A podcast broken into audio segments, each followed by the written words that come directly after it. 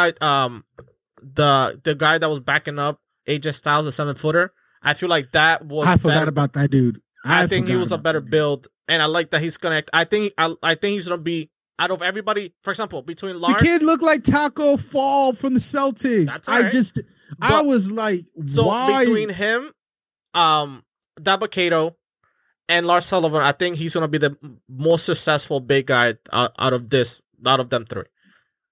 Because uh, him, him being associated by AJ Styles, and I feel like I haven't seen what he's done in the ring. E? What? Yes, I feel like that's yes. what? Yep, you'll see. I because basically th- what this is going to be online forever, You'll my see. guy. You see how right I'm I be. cannot wait it, until you're wrong, and I'd be like, "Remember when you said Yeah. this?"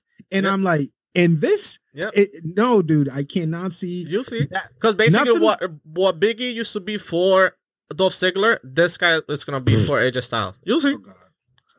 Uh huh. Sure. Sure. Because remember, look at the transition. He went from NXT that nobody knew. You know, they recruited him, but he was just NXT. Are you talking showed- about the tall dude? Yeah, the seven footer that was basically Napa.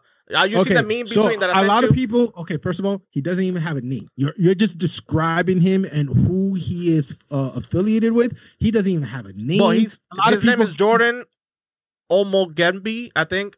The last name, I think Nigerian last name, but basically Jordan. I don't know if he got a ring name yet, but he went. If you think the evolution that he's have had in his short, short career, he was basically a recruit for NXT. He went became basically the big ninja with Akira Tozawa to the doorman for Raw Underground, and now he's basically being pushed and put with AJ Styles. So he's incrementally getting better gimmicks or better, yes, little by little. Because Dabba-Kato, we only see him Raw Underground and the movie that they produced with the little kid that he wore the mask. He was basically one of the stars. He was at the end. That's about it. Um, Dabba-Kato, yeah, it's called Main Event. yeah. I So he was basically Netflix. one of the. Not basic- a bad movie, but Yeah. uh, but it's a good. But he was basically the the antagonist of the movie. Um, but I haven't besides him seeing in Raw Underground, I haven't seen him do anything else besides that. And I don't know what they're gonna put him to what to do. And Lars Sullivan, I don't know his gimmick is gonna be sustainable in SmackDown. And he was only good for me. He was only good in NXT, but I don't think he's been able to transition to the big stage for the Raw SmackDown. So I feel out of the three that big guys that they got, I got I see more potential with Jordan than the other two.